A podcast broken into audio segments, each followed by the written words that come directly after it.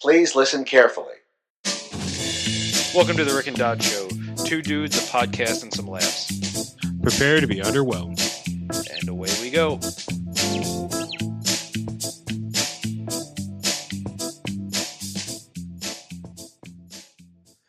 Birthday, uh, birthday was good. Um, I actually don't even know what we did in the beginning part of the day. Um, and then I went uh, Thursday night. Um, I ran in the uh, JP Morgan Corporate Challenge, which is a a little longer than a, 5K road race um, that gets put on around the the world. Um, I think it's like 12 cities around the world, um, and Chicago's was on my birthday. So, you know, when that ha- when the note went out for like the internal stuff to join the uh, the IBM team, uh, that seemed like a good idea back in the beginning of April. Um, so uh, on my the night of my birthday, I'd go ahead and run uh, and and run a 5K with some coworkers. As it got closer and as more life happened, and I wasn't able to um, run as much as I wanted to up until uh, the the race, um, it, mm-hmm. it seemed like something that was less of uh, seemed like less exciting. Um, but it actually turned out to be pretty uh, pretty awesome. The weather last Thursday for Chicago uh, was amazing. Um, we've had some really weird temperatures, like it was 95 ish over the weekend. Today was 70 and raining. Tomorrow it's going to be back up to 95. Um, so it's a little bit of all over the place, but it was lucky enough where the race isn't as opposed to like most other 5Ks that are in the morning. This one wasn't until seven o'clock at night, um, so that wasn't too bad. Um, ran that uh, had a decent time based on what i was expecting to do uh, and then we went to a, a, good burger place that we haven't been to in a while where even though we live in our the neighborhood we live in we've been here for two and a half years and th- like probably like 10% of the places that were like yeah we should go there we actually do. Um, so this is a good place. We've been to like uh, a couple of times before but it was like yeah we've never been there. So it's like that's where i want to go for my birthday. It happened to be right next next to where the, the race was running um, so that was good um, and so that was a, a, good way to kick off kind of the long weekend. Since uh, the one nice thing about having a birthday at the end of May is your birthday weekend is also generally almost always Memorial Day. Um, so you have the the nice long weekend to to celebrate and extend out birthday uh, uh, celebrations. Yeah, that's good. Well, I'm glad you had fun. And then uh, I don't even remember what we did. Friday, Saturday, one of our friends had a. They just got a. Uh, they just moved out to the suburbs. Um, so he had a, a barbecue uh, that was basically like a, a, magic barbecue. So we went over there uh, and cooked out, and then played like ridiculously long games of like four and five player commander, um, which uh, took a a lot longer than expected. Um, and even with having the sort of games that they were. Uh, I expected to be out of them rather quick, um, but they were uh, they were uh, fun and interactive pretty much the whole way through, which I, I was surprised and, and, happy with compared to most of my other uh, commander experience. So that that was a, a, nice surprise there. Yeah, like I mean that's dope. I mean it's pretty. Sound you know it sounds like you at least had a more productive weekend than I had. Did you uh, end up doing any? Um, did you end up hitting up any barbecues or anything, or doing any Memorial Day festivities? Uh, so I had to work. Well, I almost said yesterday. So I ended up having to work Monday, but I did have Friday, Saturday, and Sunday off. Um, I took it off in advance because I thought I was going to go to. Um, I figured I was going to do Animazement, mm-hmm. and then like as stuff actually started coming out for Animazement, I was like, "This looks kind of lame." Okay. And then like all I literally needed was like one of our mutual friends down here to go you can do anything else this weekend, and I wouldn't have gone to Animazement. and nobody said anything, and I was like, nobody was available to do anything, and I was just like, all right, well, I, I'll guess I'll go to uh, Animazement, and yeah, I saw. Uh, I remember you saying that, and then just based off of how much travel and how much other stuff had been going on, and birthday, uh, aforementioned birthday crap, um, completely forgot like that was the the same weekend. Um, but then kind of in some of the other uh, magic circles that I had from North Carolina. Uh, just seeing some of those, uh, a lot of those people pop up and cosplayers and, and the like pop up for actually being there. So um, it seemed like for that crowd, it was a it was a better uh, weekend for them. But uh, uh, I wasn't sure of the experience that you were having. My general experience was like not great. Um, I wish I had, if I had actually was able to partake in the convention in in that part it would have been really dope. Um, because I would have figured out that hey, I don't need to come back for the rest of the weekend. Mm-hmm. Um, but instead we did that. I was like, oh fuck it, you know, we'll give it a try on Saturday, and then, oh my god, it. So apparently, like apparently, this the consensus for this year's Animazement from people that have gone before is that this year was not good. Okay. Um, and I think Saturday really highlighted that. Um, so we did a so we did I did like three panels on Saturday. Um, because I was like, I need to see the quality of these panels to see if it's worth coming back to this ever. And where was this? Was this the Raleigh Convention Center? Yeah. Okay. Um, so oh, and Friday night. So I, I before I even get into Saturday. So Friday night, um, they do this. Apparently, they have like a rave, a Friday night, and it's Friday and Saturday night of Animazement. This apparently was the big draw that it was so good you had to go to. Now, as I was learning going to Animazement, um, there are a lot of younger people that go to Animazement. Mm-hmm. Um, and uh, they're very stringent on basically making sure you can't bring in any drugs, anything like that. Um, you know, any of the, I don't want to say any of the fun stuff, but, you know, even a bottle of water was like a no go. Yeah. You couldn't bring in a backpack because everybody with a backpack is a drug dealer, regardless of the fact you're at a convention. So I had to pay to check my bag, and then they lost my bag. Oh, that sucks. And took like 30 minutes to find it. And then because I couldn't remember where they put it, because I needed to get a camera charger, I needed to get my battery charger for my camera so I could charge my fucking camera so I could actually take some pictures. Now it would have been a non-issue if I could just take could have taken my backpack. I would have looked through my backpack, realized I had forgotten the fucking charger at the house for some reason, and just slipped the camera back in my backpack. Uh, you get down to the rave, uh, air quotes. The fucking speakers are blown. It's like an empty. It's like an empty part of the convention center. There's like maybe 150 people there, and it's just like the saddest thing I've ever seen in my life and just I'm like I'm just here like everybody's like way younger than I am like at least at, least 7 8 years younger than I am at like being gracious. Um and like I'm just sitting here and I'm like this is so fucking lame. I'm too old for this. What is this music that's playing? Like you know and you you, you know it's just not not it was not a great time yeah so we ended up doing a couple of the panels. The uh, we did one panel um, because you know, as you know, you know, I've told you, like I'm going to Japan, and this one was sort of like an informal uh, panel on um, like funny stories about foreigners in Japan, basically. Like Okay. this dude was telling about his own experience and the people that he's worked with and met, and all the silly shit that they would do, or not like silly shit, but like the the things that they would come across. Um, like you talked about, this dude's like a really small dude, um, and he was talking about how just because of his height. Like in America, he's like an extra large, and then over in Japan, he had to go to like the sumer store, the the the store that they in, I think it's like Ruponia or something. I can't I can't remember the name of it. But all the it's where all of the sumo sumo wrestlers get their suits and clothes done. Yeah, basically like the the big and tall version. Yeah, so uh, he was telling about that and was telling us about you know the Gaijin Smash and all that and how that comes from and basically was sort of informally talking about like how um, the expectations of you as a foreigner are so low. Like you can do almost anything to impress them. so um yeah Basically, so that, just don't shit in the street and you'll be fine. yeah pretty much. So it was like i mean it wasn't like it wasn't something i super needed but like it was a fun little like it It's It a was nice baseline level setting for you.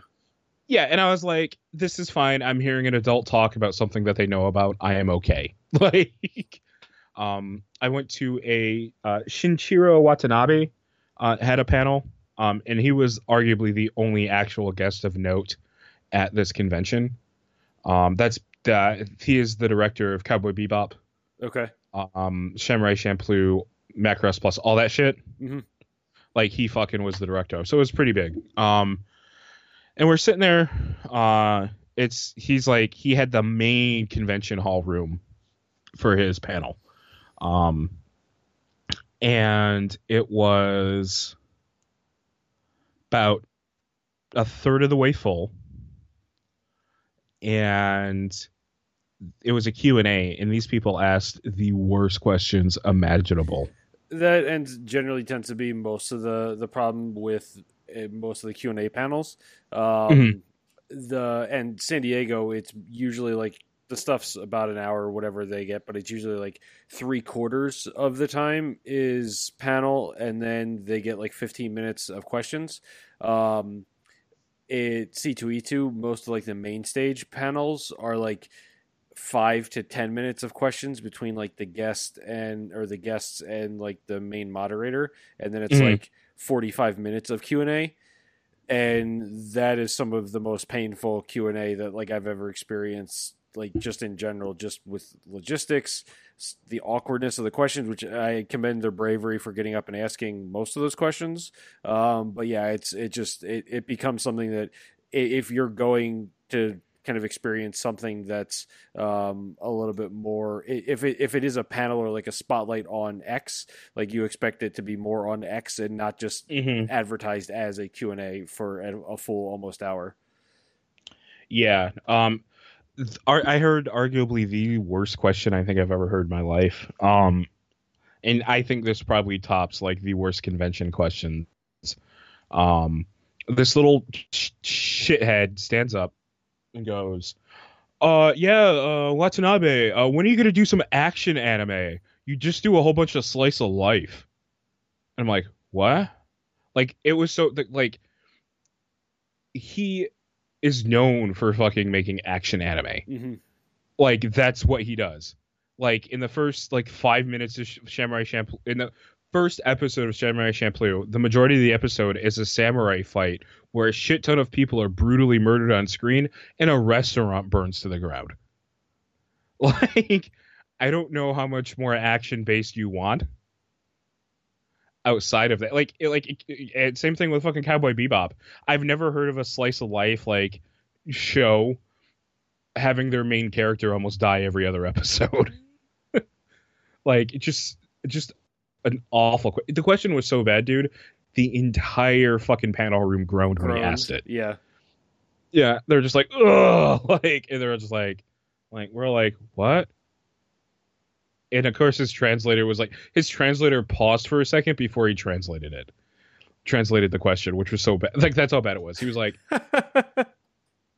I'll translate this. Um, so yeah, and, and that was the quality. That was like the level of quality of the majority of the questions in that panel.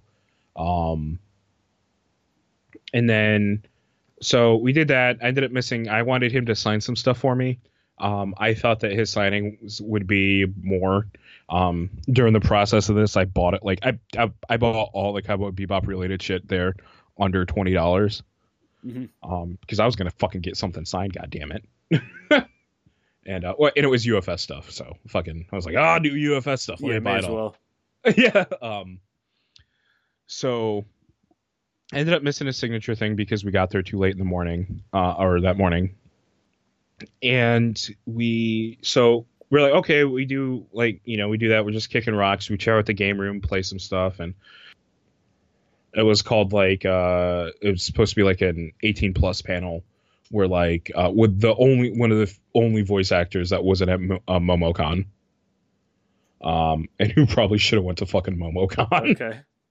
um yeah uh yeah so part that's part of the reason amazement was so bad is that uh MomoCon was last weekend too Yeah, so just fatigue. uh, everybody went to MomoCon because their guest list their guest list was fucking stacked. Outside of Watanabe, that guest list there was pretty bad.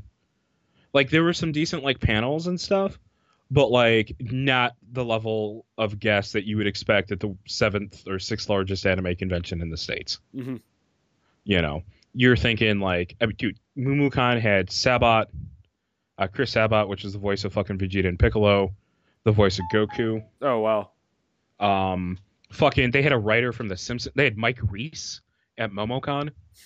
Um, I'm like, I love the fucking Simpsons. I love like Dragon Ball Z would have been. So we get into this panel, this dude's panel. The line was starting to to, to bull, bull out, and I'm like, dude, I'm like, do you want to jump into the other panel?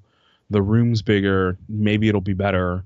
Like, you know, let's go to the panel where there's not going to be as many people because it's going to be a more enjoyable panel. Because you'll be able to interact more maybe you know if you have a question or or you know it, it's a more intimate experience which is over the time is what i found out i really liked from panels.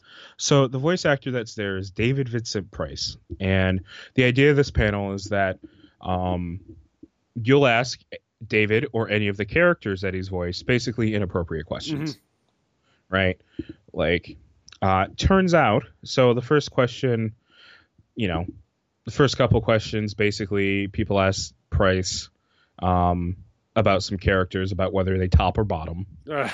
that was like the first four questions and i'm like can we get a variation I, I should not have wished for the variation because the rest of the day apparently this dude voiced a shit ton of digimon okay. and the remaining 90% of the questions that were asked were about either digimon trying to fuck each other or how digimon would fuck their children partners Okay. Yeah. Uh and mind you, I'm packed like we're packed so tight in this fucking room and I'm like I want it like at this point I was like this is weird. You all are fucked up. I don't understand why you people would even think about these things in the first place. And like I wanted to leave because I was fucking uncomfortable. Like who in their right mind like you ask you ask dirty jokes about fucking like the age appropriate characters. Ask the Ninja Bug boy how he lost his fucking virginity because that's fucking funny. Yeah, not, Not- uh, the how the how Digimon are going to screw each other. Yeah, yeah. So I'm like, this is fucking, you know, I'm like, that was lame, kind of disturbing. Like, that was not fun. Yeah, those are always volatile ones where they're again advertised as the full like Q and A, and especially when they they go to. I mean, you kind of get what you pay for. You get what you're you know you're going in for. Um, but luckily, in those instances, between the the cons that I've been to, I've always had good luck with them. Um, Mm. so they weren't. Uh, um, I they never kind of went as off the rails as as what you would experience there. Yeah. So I literally, I, it was so bad, dude. I, I'm gonna take a Lyft back to my folks. I, I, I, I paid forty dollars to take a Lyft back to my folks, which my my folks live like right down the street from EH. Oh, okay. Like, yeah. So like I paid a lot of money to travel nowhere. Like. Yeah, I was gonna say that's Um, not too far. That seems based on how far I can get for forty dollars in an Uber in Chicago. That doesn't seem. Uh, uh, I, I would expect you be basically heading out to like Brier Creek or something. Uh no, I um you know, because I basically drove down to my folks um because they wanted me to help with some stuff that night too, and I was like, oh, I'll I'll you know that'll be my kind of out anyway. Um, but turns out I was just determined to fucking leave after that panel. Um, yeah, so that was fucking pretty bad. Like, um, I ended up going back Saturday just to get Watanabe signatures. Um, Like- I, I got two. He he signed two for me. But if I was there earlier, like I came at the signing ended at twelve thirty, and I got in line at twelve twenty five, Mhm. And I was like the last person to get stuff signed, and I was like. Will he be willing? He signed my DVD collection, and I was like, "Cool." I'm like, "Can you sign these for me?" And she was like, "He'll just sign one," and I'm like, Ugh. Uh, but one one of the things before leaving uh, the birthday events uh, too much um, was I I ran a Facebook fundraiser for my birthday um, Mhm. since I generally have most of the stuff that I quote unquote need. Um, and I've Amanda and I both go seasonally through um, about once a month uh, through some purging and trying to get rid of just stuff we have in the apartment, um, stuff we have in storage, and all of this just stuff that we generally don't need and have no use for. Stuff that's you know non-functional clothes that we don't wear anymore, and or just getting stuff to people who can use it more effectively than us. Um, so I hated like the idea of just having more little rinky dink crap or um, having stuff that was uh, even just like you know eight dollar cards since now apparently all cards come in gold leaf and are required to you know cost the uh, you know their weight in gold to to be sent. Um, I'd rather have that money go towards something that was useful. Uh, so I, I'd set up a, uh, a Facebook uh, fundraiser um, for Write Love on Her Arms, and that was something that really surprised the hell out of me. Um, I I figured I would be able to get a, a handful of donations, um, and then when you you go through setting up the the fundraiser, uh, the default value is two hundred that they set set you up with, and you can obviously set that to whatever you want. Um, and with Trite Love being a uh, nonprofit, they Facebook doesn't charge any uh, fees, so all of the money that goes you direct into the the the fundraiser goes direct to them, which is good. Um, so you don't have to worry about that. Where like Indiegogo and you know the GoFundMe and some of the other ones, like they all have either there's fees associated with it, or there's like fees when you donate that you can donate more, so that they don't have to take the fees out of your donation, et cetera, et cetera. So that there's a lot there doing like alternative funding. But this one was just straight coming from um, just you know straight from the person into Facebook direct to, to the charity. So that was good. Um, and so I, I just like, oh, okay, well the default value is 200. I'll set it for 500. Um, and you know, in about a little, actually less, a, a, little less than a week because it ended last night. I think I opened it last Monday. Um, from the just timing of, of when it was open. Um, I raised 150% of what my goal was. Um, so I, I, was very impressed, overwhelmed, and grateful for a lot of the people that kind of came out of the woodwork um, to donate to that and had messaged me privately about it um, and just to. Uh, I'm sure that there's probably a cross section of some of our listeners with some of the people that may have donated.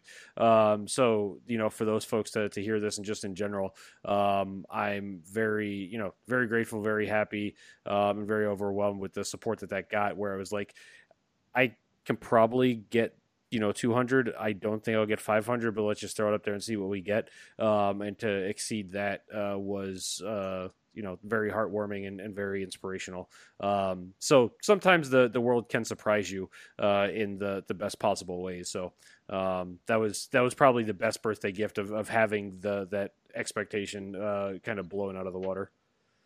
No, yeah, no, I mean that's awesome. Like uh, that's that's awesome, and that's really cool to do.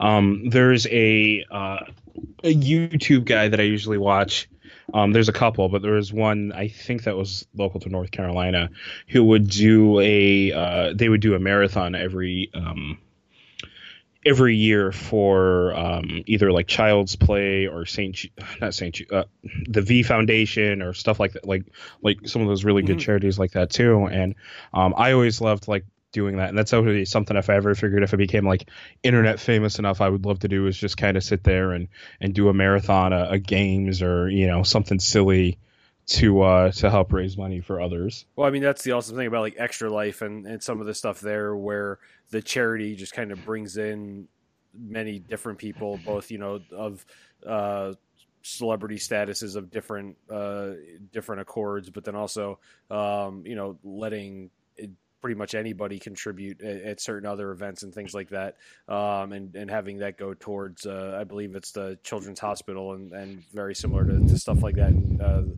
uh, uh, children's cancer uh, research and stuff. So um, I mean that it, it's that's the with all of the the negative crap that we end up having um, day in and day out with the news covering uh, a subset of uh, Twitter and, and stupid tweets and, and all of that stuff.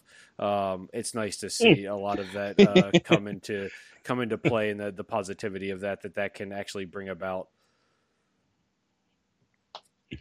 Yeah, stupid tweets. You distracted me. Man, I was thinking about that. That did you um not to completely derail the conversation and change the subject? Did you see that um that tweet by Roseanne? Uh, I I did not see the tweet. I saw some of the stuff like, um, so it's like similar to like a car accident. Like I didn't see the car smash into the wall or explode. Like I saw it smoldering and then I saw it like put out.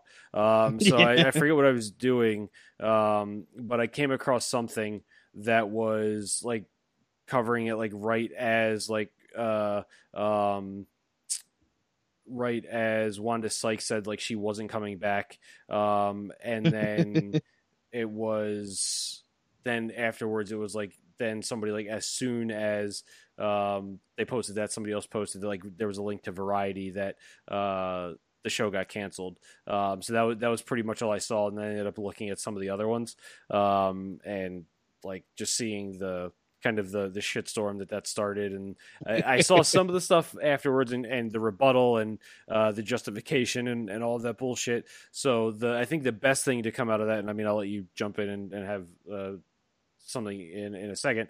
Um, but is a lot of the the trolling memes that have countered that to like everybody that's like either taking ambien and they haven't done x or like they've done other stuff and they haven't done x.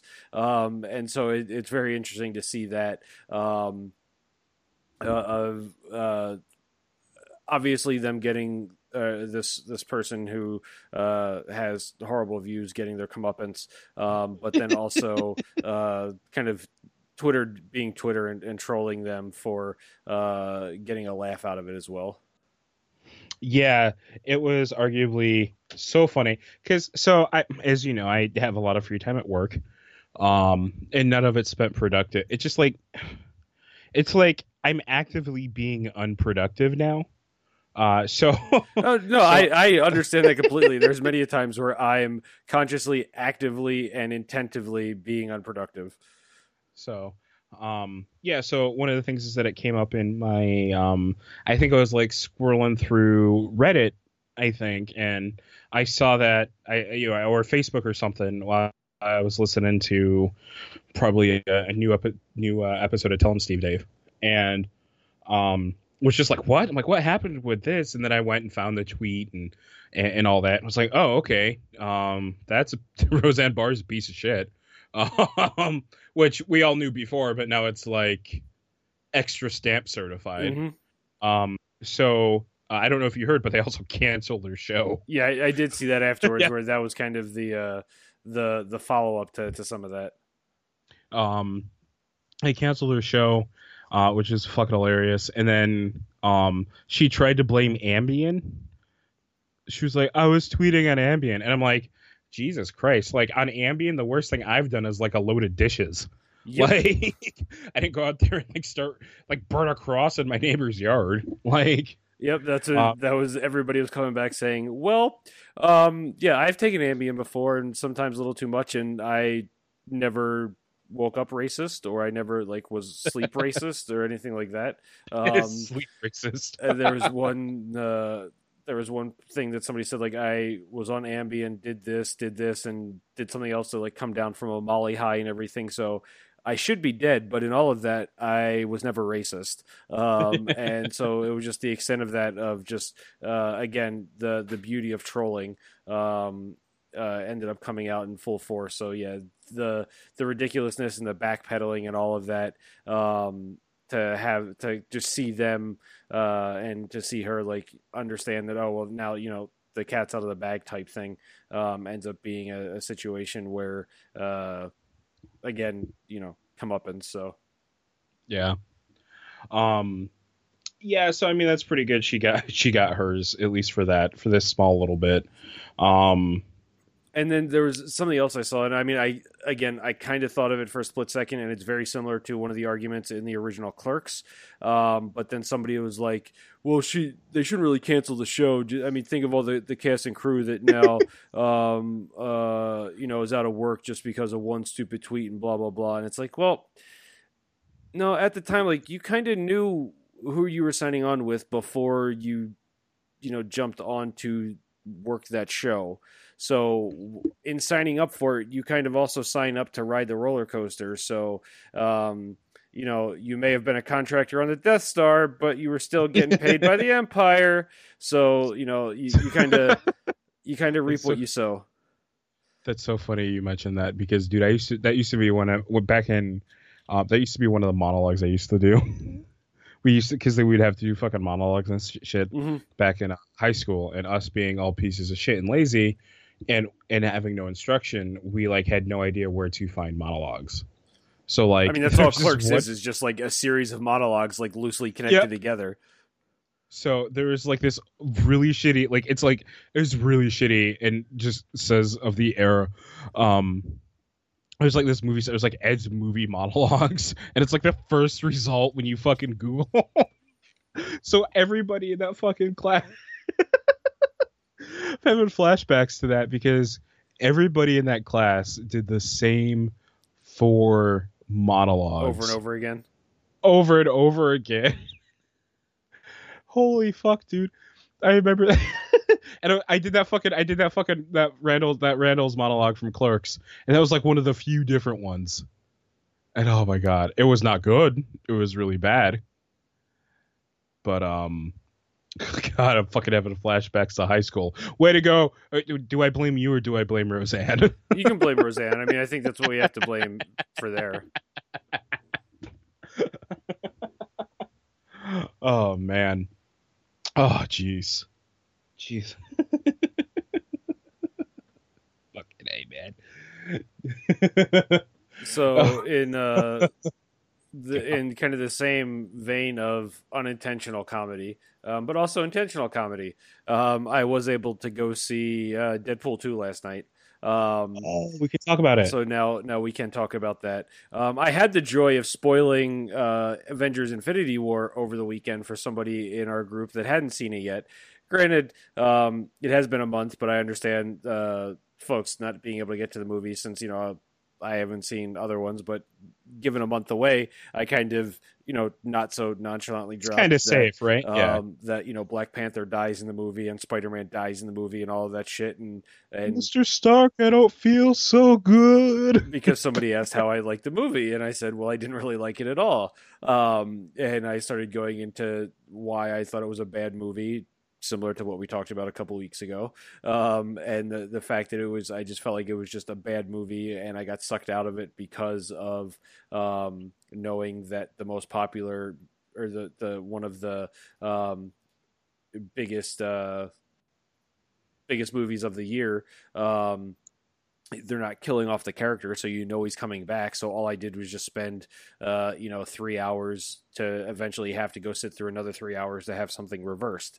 Um, and so somebody was like, "Well, thanks." So um, I was like, "Oh, oops, sorry." Um, but you know, now it's been 10 days since Deadpool, 12 days since Deadpool came out. So by the time this goes up, um, it'll be a full two weeks. So uh, we're definitely looking at it from a uh, the concept of knowing that we'll uh, we'll be talking spoilers through through most of it. Yes, yes. Um, well, you kind of have to to be able to talk about the movie. So, um, I think last time we talked, I think I said it was the best superhero movie I'd seen this year, and I think I was caught. Like, I mean, there's only what three to choose from. Yeah, you got Infinity. I'm trying to think. I don't even know which other ones there would be. Black Panther because that came out at the start yeah, of the year. You got Black Panther, Infinity War, and then Deadpool two. Yeah, I guess those are really the only yeah. three. And I was even trying to go DC, but I don't think there was any DC ones there. um, yeah, I think it's. I, I think I I'll I don't know how you necessarily feel about it, but I still stand by the idea that they did a lot of the stuff right that the Marvel movies haven't been doing. Um, and I think that really benefited from the fact that they didn't focus necessarily on the um, superhero aspect, but tried to tell more of a simple story. Um, so ironically, they got closer in comic book tone because they tried to keep their story simple mm-hmm. instead of going really uh, convoluted with it. Um, I mean, I don't know how you how you uh, feel about it, but well, that's like when I was walking out of it, there were there was a, a couple that was seated next to me. I went and saw it in one of the local theaters that has the recliner seats and all of that stuff. And so they were in the, the same row as me, and I could see them reacting to it and, and doing that um, while watching it. Uh, and so walking out, they were behind me, kind of going back and forth about what it was. And obviously, you came to see Deadpool. It's not like you just showed up and that's what was playing. Like you walked in, you bought actively bought a ticket for this movie and walked into it. Um, but then they they were kind of going back and forth about uh, what was better. It, it, wasn't as funny as the first one, um, et cetera, et cetera. And for me, like I was kind of on the same train, but at the same time, it was like, well, like the first one was, you know, the super groundbreaking one. Um, and it was the one where it was like the anti Disney Marvel movie. Um, mm-hmm. And that's why, like, they were going for broke and going to just everything that you wanted to see in a Deadpool movie. The first one did it. Um, this one was the one where they didn't need to push the envelope so much, but they told a Deadpool story. Um, yeah. And so for me, that was it. Like, there may have not been um, the as big of laughs for the first one. Um, or as the first one, but I think again as a full story after sitting through the painful three hours that was Infinity War. this is one that I loved like nonstop, and again, so many yeah. cameos. It's something where I can't wait till it comes out in digital because I, I, I saw like plenty of BuzzFeed articles and other stuff about like all the all the Easter eggs you missed and cameos you missed in, in Deadpool. Mm-hmm. I'm sure there's probably more that that are in there just in backgrounds and like quick headshots and stuff like that. Um, but I mean, just seeing a, a handful of people that were in there um, were were pretty awesome. Um, so many one-liners that were just absolutely ridiculous. Um, I, I was cackling, laughing. I mean, there were people laughing in the theater. I think there were probably only 20 people in the theater. Um, so like, I didn't want to laugh too loud because then like I'm stepping on the next joke. Um, but it was one where most of the jokes were were really well done. Um, I thought they hit a home run with you know, with pretty much all of them. Um, the fact that they're calling out, or he calls uh, Cable Thanos uh, in some of it, um, and then. Uh, I'm trying to think of of basically um, after he gets ripped in half by Juggernaut and that whole next scene once he's sitting on the couch, um, uh, and and uh, they just keep calling they just keep saying he's Winnie the Poohing it as he's you know they they up the ante from the the regrowing the the hand gag in the first movie. Um, and so I, I, mean there were just so many bits there where it was again just a, such a well done Deadpool story that they didn't need to go over the top to say yeah you can expect this to not be your typical Marvel movie because you already knew that going into it. So it was mm-hmm. just it was just a, such another well done movie, it, like another well done Deadpool story that I I loved it. Oh yeah, like I had a um I had a lot of fun with it. Um seeing it. I did see it for free. Um yeah, I did see it in advanced screening. Um I don't know if that actually, you know, that way uh, legally legally you have to say if you're a cop. Um so uh yeah, no, I, I like I did enjoy it. Um there's there's like a few things folks have to realize um I think when it comes to Deadpool when they, you know, uh Deadpool's kind of a one trick pony, just in the idea of it. So like because what makes Deadpool amusing is the character and um just the fact there's the fourth wall breaking and that he's insane. Mm-hmm. Um which is nice, but that's pretty much that's just that's Deadpool. Like that's all there is because he's basically a parody of uh Deathstroke. Yeah, exactly. Um so you know, I think a lot of people they have the they they love the idea of Deadpool, but don't actually like Deadpool. Um, so I think there, you know, might be some of that going around. Um, I can finally talk about this. I I read an article in the New Yorker. Um, that makes me sound like that's a statement that I hate. Um, just because it makes me sound way too pompous. Sound like a hipster. yeah, uh, yeah. Um, but they were talking about. Was this before um, or after? It actually were, got me. You were emptying your brandy snifter. uh, be, before, before. No. Um, actually don't like brandy. Um, so the it tastes weird. I, have I've never I've had very nice brandy. I just still don't like it. Um, So uh, the article basically said is that they did all this diversity casting and included all this diversity, but like it doesn't go anywhere. And complained that Ryan Reynolds had like too many lines. And I'm like, he's the titular character. All Deadpool does is talk. Like, and you're mad because there wasn't the black struggle for Domino.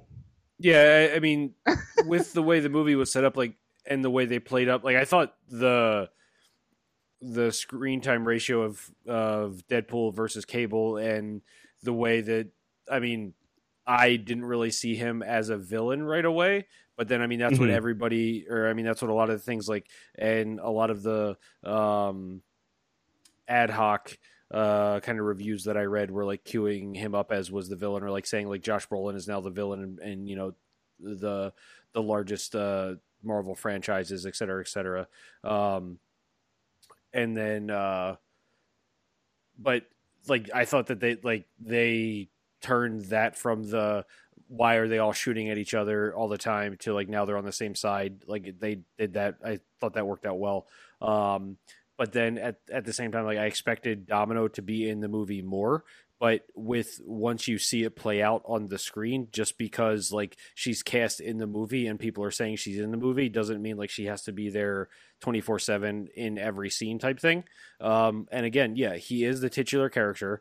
The first movie was an origin story solo movie, and this, and I think this is probably like the anti argument to what we were saying last week, where if uh, or two weeks ago or two episodes ago, um, if Avengers Infinity War was named Thanos Infinity War, we'd have less of a problem with it. Whereas, you know, if the, if this movie was named X Force and it was as it is, I can see having a problem with, you know, screen time. But no, it's Deadpool 2 and that's where it's leading into, you know, X Force as a, a third potential movie.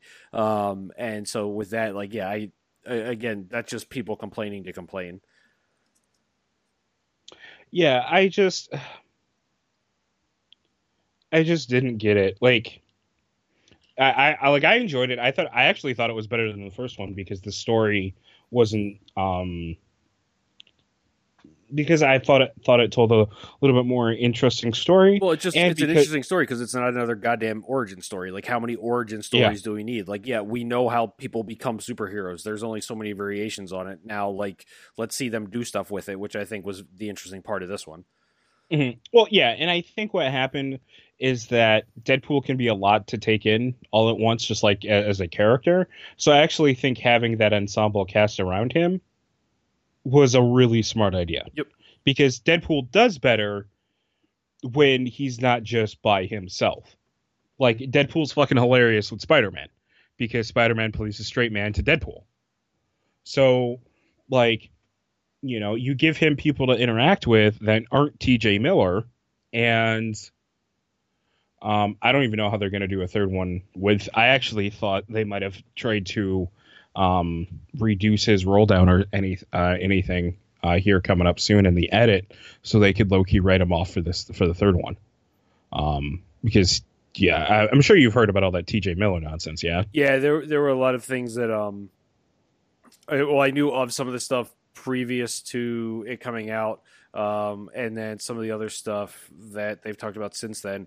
Uh, but a lot of that, a lot of the news that was breaking around there was also like the beginning of the month when I just hadn't uh, been checking online that much. So I don't know all of it. Um, I know some of it, but it also wasn't something that I dove into. Right. Yeah. So I was surprised that they did not write him off more. Um, for that, like, uh, I mean, you know, try to incite it, accuse someone of inciting an act of terror in itself is kind of an act of terror.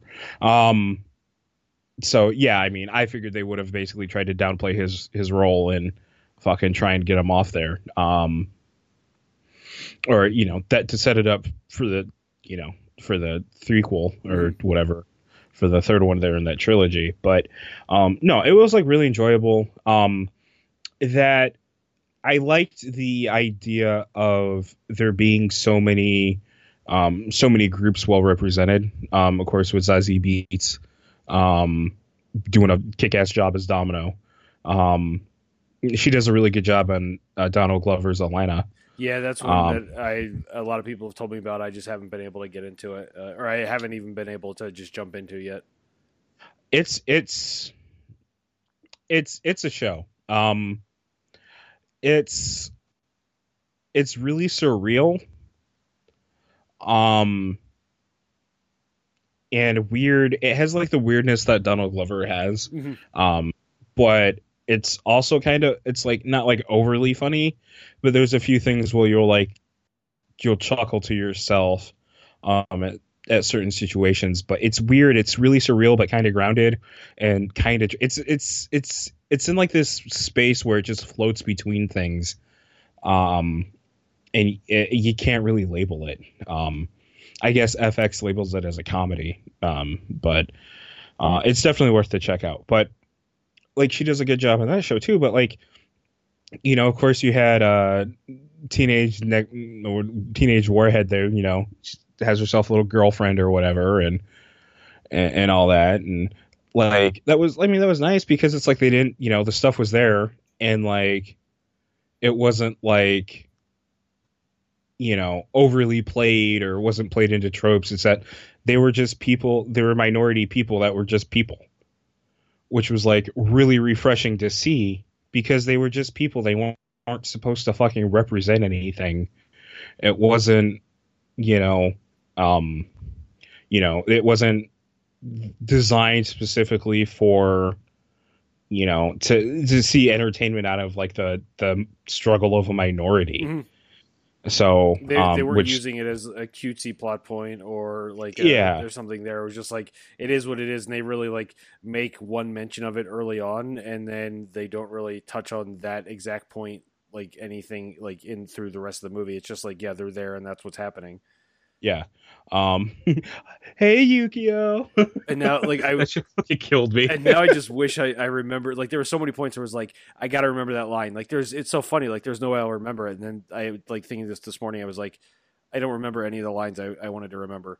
Um, so let me go back to IMDb and see if they caught them. Um, but there is like, it's just the one when they first like in, initially said it. He's like, not because, um, just like something about like not because you're uh you're both uh, girls or you're you're both female or something, but just because like you're a dick or something like that, like yeah. uh, like when he's talking to Teenage Negasonic Warhead, um, and so it was just just hilarious like how they set that up, um, and then uh, and just where they set it up and they did they didn't really touch it after that, so.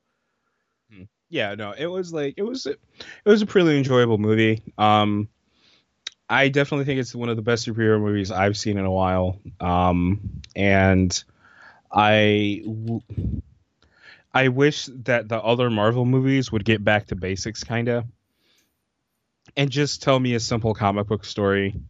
Tell, give me, give me my, give me my morality play. That's all you really want. That's all those movies are. Is the morality plays with spruced up spectacle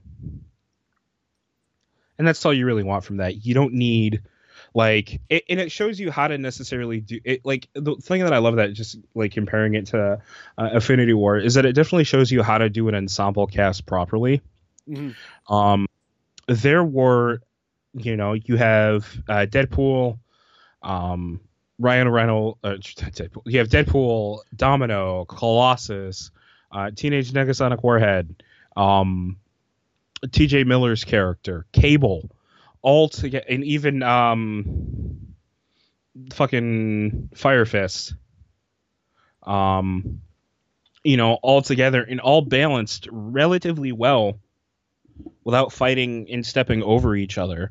Um, and it didn't feel like there were a lot of characters in that movie, and it didn't feel crowded. Yeah, you didn't have you didn't really have a story, B story, C story, D story, E story, F story, G story, and like oh my god, I have to pay attention to all of this shit. Like it was like no, like you could pretty much understand everything that was happening with all the different characters and it all made sense and you cared about each of the different pieces as opposed to exhibit A Infinity War where I, you know, didn't care about two thirds of the the multiple storylines. Yeah. Oh, absolutely. And like I like that. I just like how that worked. Um and I thought that that made that more enjoyable. It was just simpler. It didn't try to do too much, and it captured more of the idea of what you would expect a comic book movie to be like, um, which is nice. So there wasn't a a lot of, um, there wasn't a lot of stuff that you would actually cut out of that, which was nice. Um, you know, with a like Infinity War, you felt like you could chop out chop out chunks of that movie uh, to speed it up for brevity's sake. And with with Deadpool 2, it felt like it all was supposed to relatively felt like it was all supposed to be there. Um, which was nice. And I I said I think it, I think the movie was actually better uh, simply because it was just more successful in communicating a story and getting its points across that it needed to get across. Um, I mean, that's pretty much that's pretty much it. I haven't had a chance to see Solo yet either. That's why um, I haven't seen Solo either.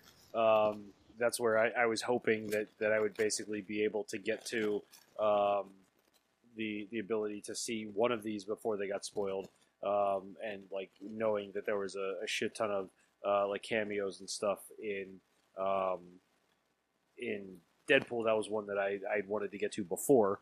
Um, and everybody I know that that saw Solo was basically like, yeah, like as an avid Star Wars fan, like it's a good movie. There's nothing that you're going to be surprised by or nothing that's going to catch you off guard. So you can take your time to see that one. Um, so that's why I ended up going with, uh, um, you know, Deadpool 2 is the, the first one to, to get to, mm. um, mm. as opposed to eventually getting around to Solo when I can. Yeah, like I haven't, unfortunately, because of Animazement, I wasn't able to um, do any of the opening movie stuff like I usually opening weekend movie stuff for Star Wars like I usually do. Um, in hindsight, that probably would have been a better way to spend my uh, Friday. um, but I didn't want to go to the movies by myself and be all sad looking. The one, uh, uh, the one line that almost had me uh, um, choke on the ice cube that I was eating out of my empty uh, medium 36 ounce soda um, was uh, when he, he, at the end when he's fighting Juggernaut um, and he's like, "Hey, big guy, the sun's getting real low," um, and I like just the the framing and how he delivered it and all of that shit. Like I just I lost my my shit when at that like one liner. Um, and it just tied it all together because again it is what you were just saying like it's it's what the marvel movies should get back to and it's you know the the characters and the storytelling and all of that stuff and just him being the the dick that he is in the comics and being the person that says the things that you know they shouldn't say and and all of that stuff where and just you know ripping everybody's trademarks off and, and everything. It was it was just perfect timing. Um, so that was that was one where I, again like I had to to rein in um, my laughter because I didn't want to be uh, cackling while stepping on some of the other jokes yeah um, I will say um, slight side note um, I did run into quite a few Deadpool cosplayers in Animazement. Uh, I mean, that's again like it's that's the pro and con of Deadpool, where um, the costume is so easy um, to to mm-hmm. cosplay, mm-hmm. so it's one that a lot of people jump into. Um, that's a, a, pro and a con, but then it also ends up being generally the people that are cosplaying as Deadpool because a it's Deadpool, b their face is covered. Um, they generally tend to be more fun and interactive cosplayers, um, and mm. they they generally go out of their way, or the folks that like cross play with Deadpool and something else. Um, and so like I've seen um, at San Diego, like I've seen a Deadpool and Woody from Toy Story crossover that was that was ridiculous. Um, and then just kind of like all the variations of that, where it's just like Deadpool mashed up with any other character, and just and what they would end up doing with that character.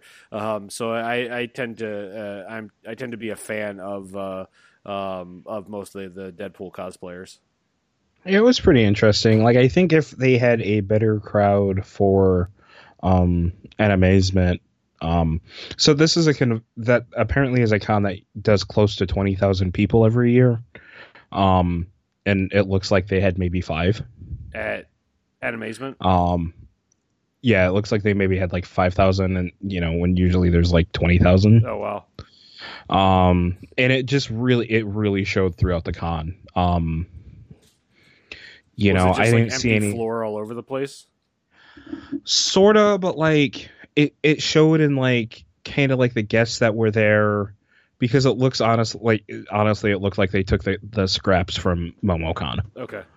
Um and like, you know, they're the usually when I was like usually when you go to those things you expect to see, you know, some like crazy good cosplays because there are some people that put a lot of time into it. And you know, there was like a couple cool cosplays, but everything else was just like I'm not big into co- like I'll be the first to admit like I'm not big into cosplay.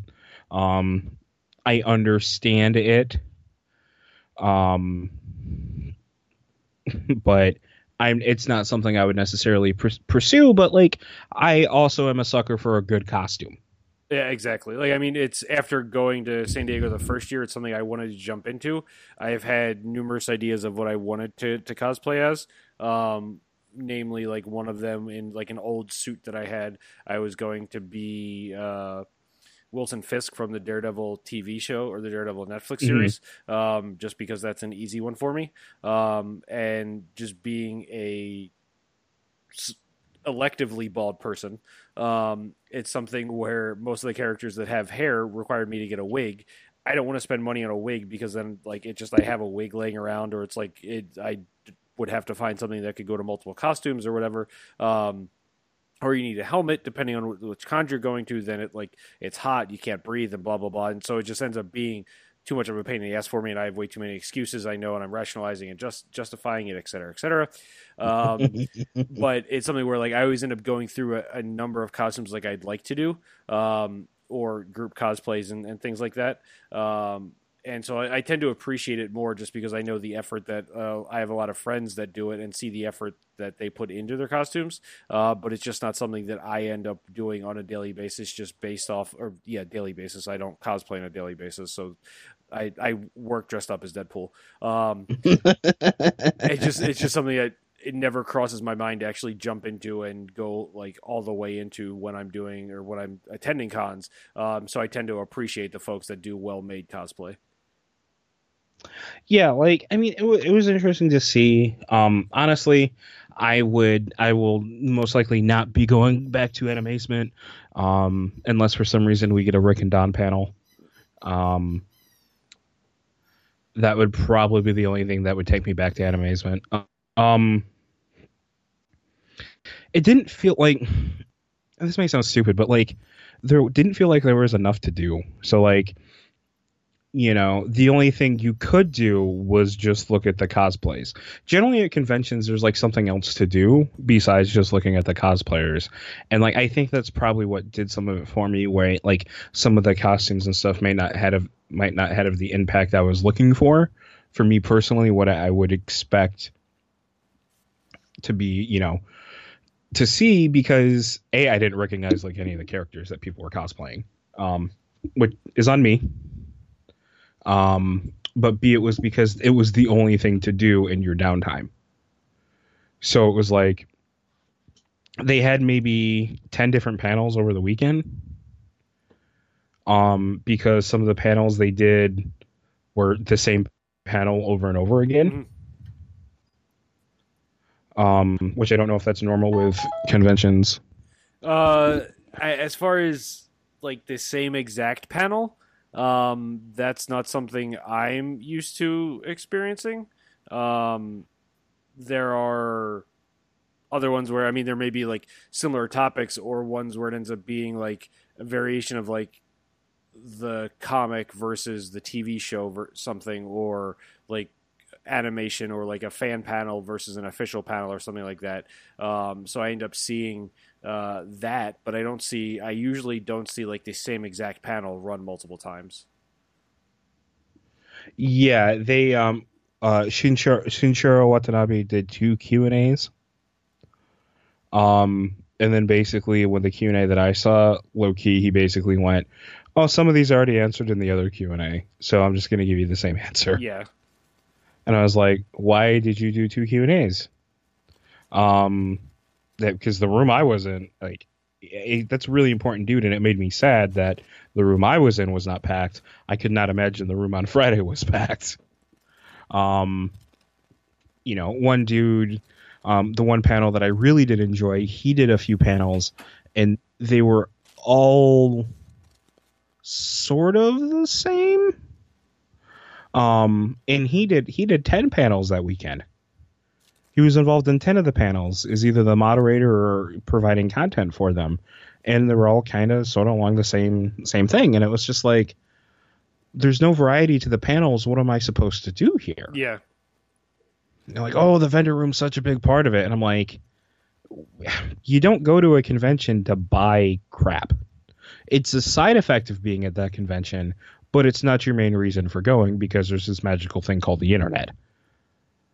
If I just wanted to buy nerd crap, I would just stay at home and shop on eBay.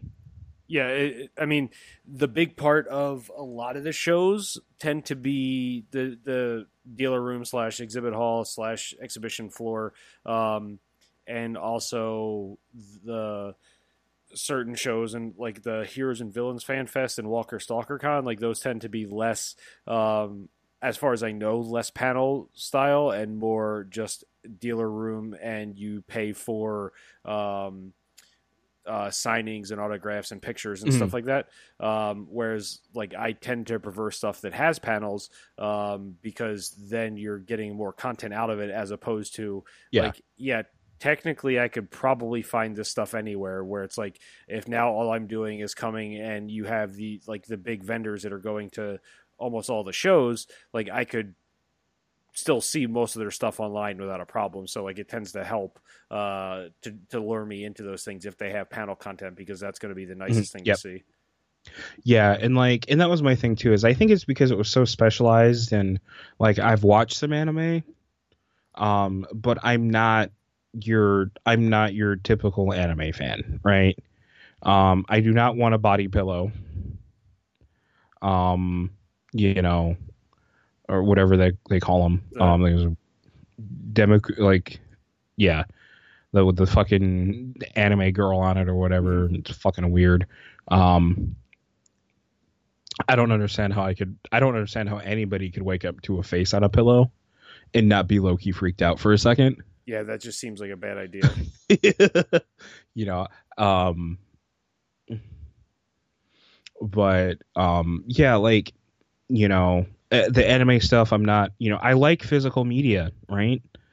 Like that's something you know about me. All of our fucking listeners know about me. Like I'm a big fan of physical media. I just didn't care because the physical media prices were so overpriced.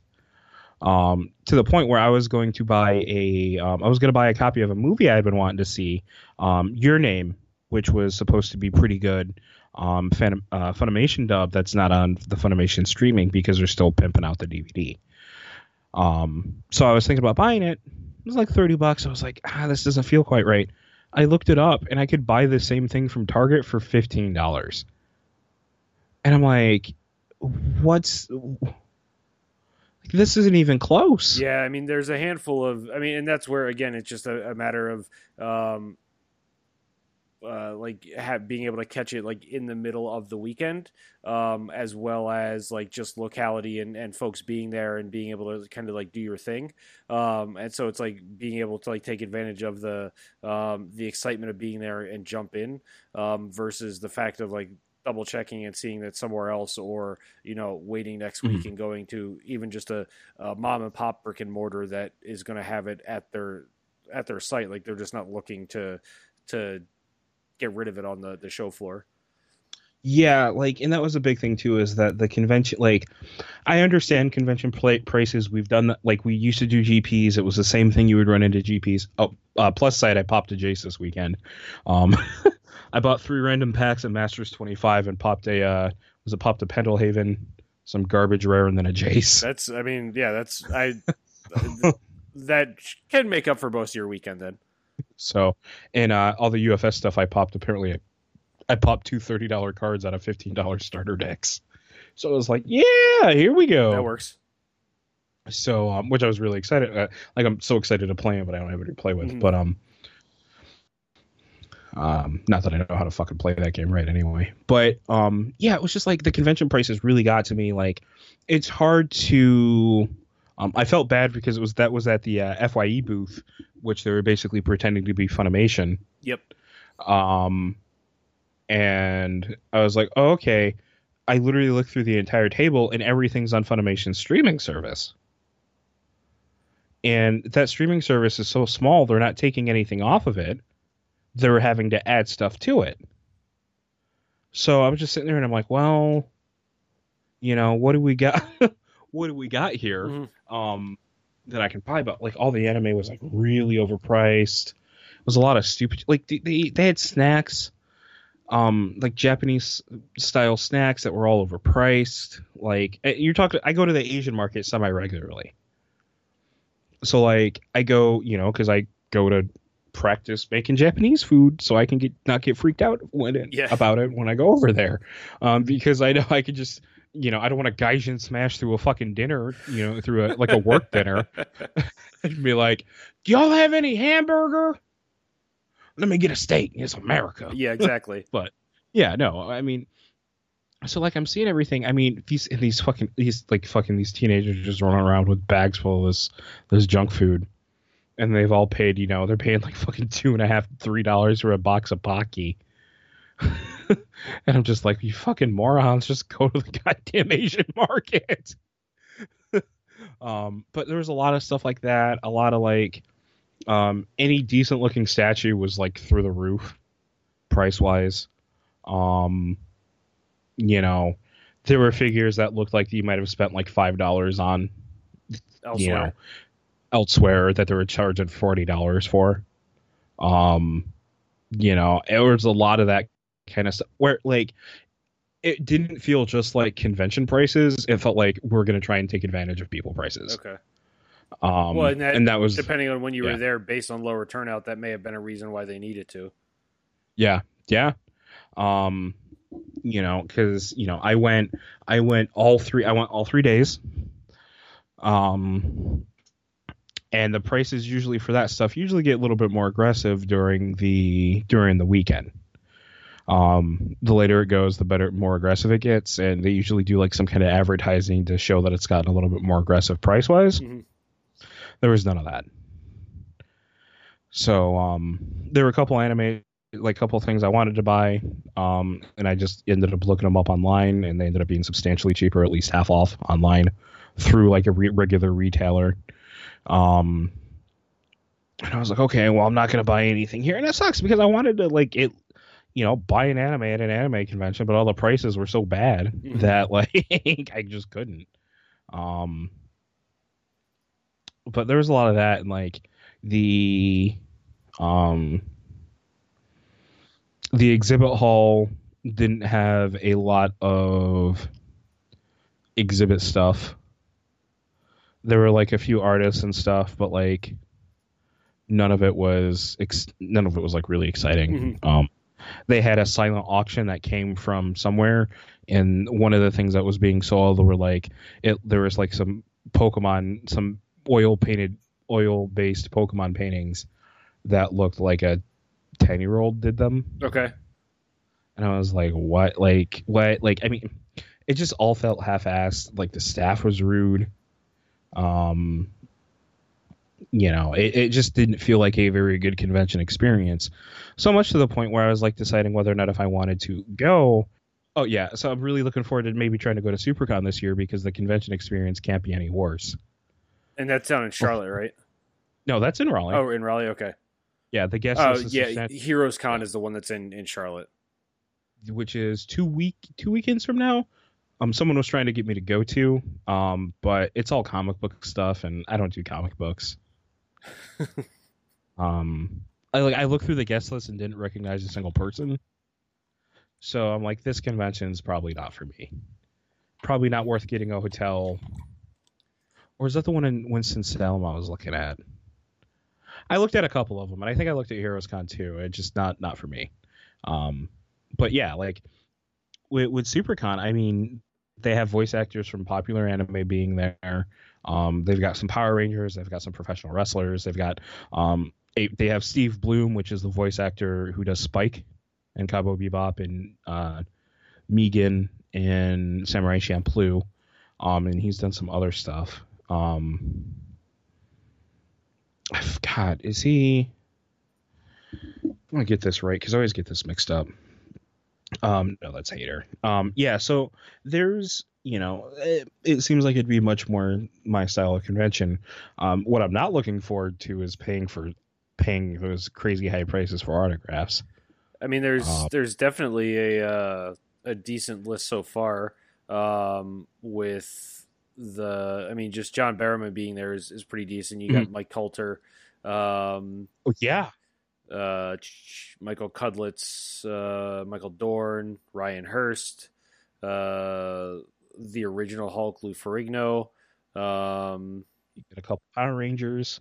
yeah, I mean that's what the Power Rangers are are difficult because uh, you don't know them mostly by face. Like it tends to be something where uh, unless you've uh, unless you're a Power Ranger fan, like it's hard to know because like you don't really see them all the time. Like they're not known for being as uh, uh, at least in the what I've been exposed to, uh, aside from like the original crew, like they're a lot less uh, popular than the original ones. Like, but Amy Jo Johnson is going to be there. Um, Batista's gonna be there. Ralph Macchio. Uh, let's see some of these other ones. Apparently, William Shatner. Um, Sam Witwer. Was um, it Sean Gunn? yeah, Sean Gunn. So you've got a you've got a decent amount of just and what are they calling them featured celebrities. Um, Yeah. and then you still have a ton more like animation and anime guests. And so um, there's Lloyd Kaufman. I mean Kevin Conroy, um, the voice. Tom Kenny, uh, voice of SpongeBob for those of the folks who Yep. don't know that. Um, Fun fact: he's from Syracuse.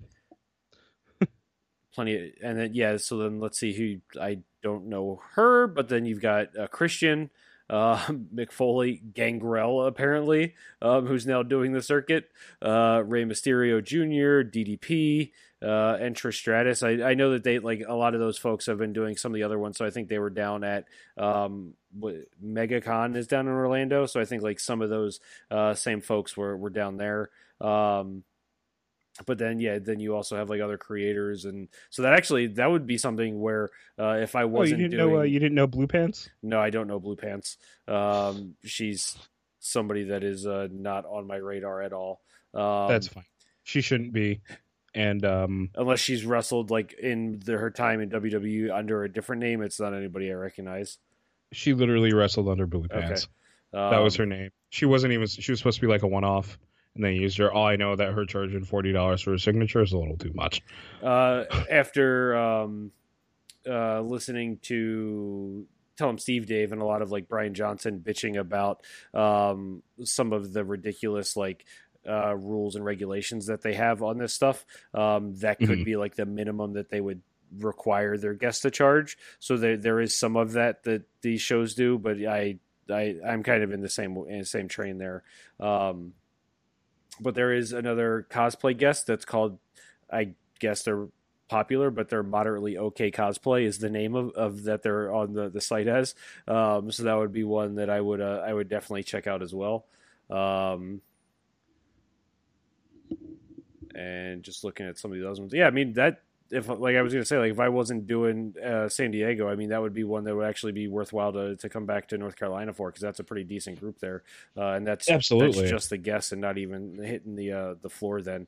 And you know that'll be in Raleigh Convention Center, so you'll see exactly uh, what that space can take up then, as opposed to what was there at uh, at uh, uh, Animazement. Yeah, no, I mean, it looks like I'm, you know, I'm excited for it. I have to be careful because, like, I, you know, because of Magic, we tend to be signature whores, so um, I have to be careful, um, because I don't want to spend too much money on signatures, especially when it's not going to add any actual value Yep. to anything. Um, but I want to get Steve Blum's signature, so I got a, I got a, I got a couple sweet looking spikes from UFS Nice. that I'd love for him to sign, and of course get him to sign my uh, DVD collection um, of Cowboy Bebop. But um, yeah, like I mean, it's just like, but the guest list between that and Animazement is like, the, I, I I told. I told a couple people I go "Eh, SuperCon has better animazement guests than animazement. Like they have more like things that are tied to anime and animation than that make more sense from popular shows than than the rest the of them. so- specific one, yeah. yeah, so Um, yeah, so I mean, I'm probably gonna end up checking that out. Um, and then there's like a convention down at Fayetteville that looks like it'll be maybe pretty popping. Um, because everybody, I don't know if you noticed, but everybody's doing these conventions now. Like they're all over the place all the time. Yeah. There's like a convention. just with like the a lot of the other stuff that I've started following for like San Diego and C2E2 and some of the other stuff, they're just all over the place. And like there's you know at least three or four in my feed every weekend. Um, Mhm. Some of the other ones end up um, where it just ends up like seeing like following some of the people on Instagram and seeing where they're at and between the WWE superstars and the other comic actors and some of this stuff and just seeing where they're just all over the place pretty much you know worldwide every weekend um, and with Wizard World and all of that stuff pretty much everywhere um, just seeing how pervasive it is and I, and I know Wizard World itself isn't doing well financially so I don't know how well that brand is going to, to stay afloat um, but between like all of that stuff and the smaller cons um, and then what you know the North Carolina Comic Con puts together um, and and the rest of them. I mean, there ends up being a huge amount of, of cons just year round. Um, similarly, the company that does uh, C2E2 um, also does Star Wars Celebration, um, and that was announced that that is at McCormick Place in Chicago next April. Um, so tickets go on sale for that next Tuesday, um, or actually, I should say this upcoming Tuesday. They have not released how tickets are going to be available yet, so hopefully that happens in the next couple of days. But that's that's one con where uh, I'll look to. We're definitely looking to do C two E two uh, end of March and then celebration a couple of weeks after, um, because that you know just having a show that big, just all about Star Wars, is is bound to be pretty awesome.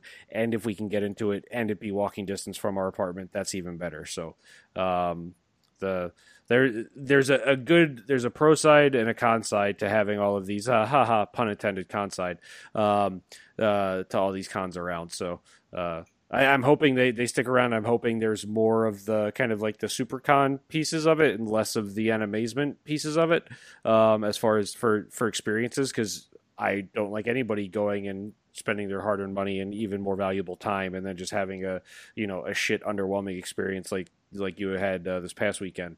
Um, so I'm I'm hoping that the uh, it doesn't peter out too quickly. Listen carefully.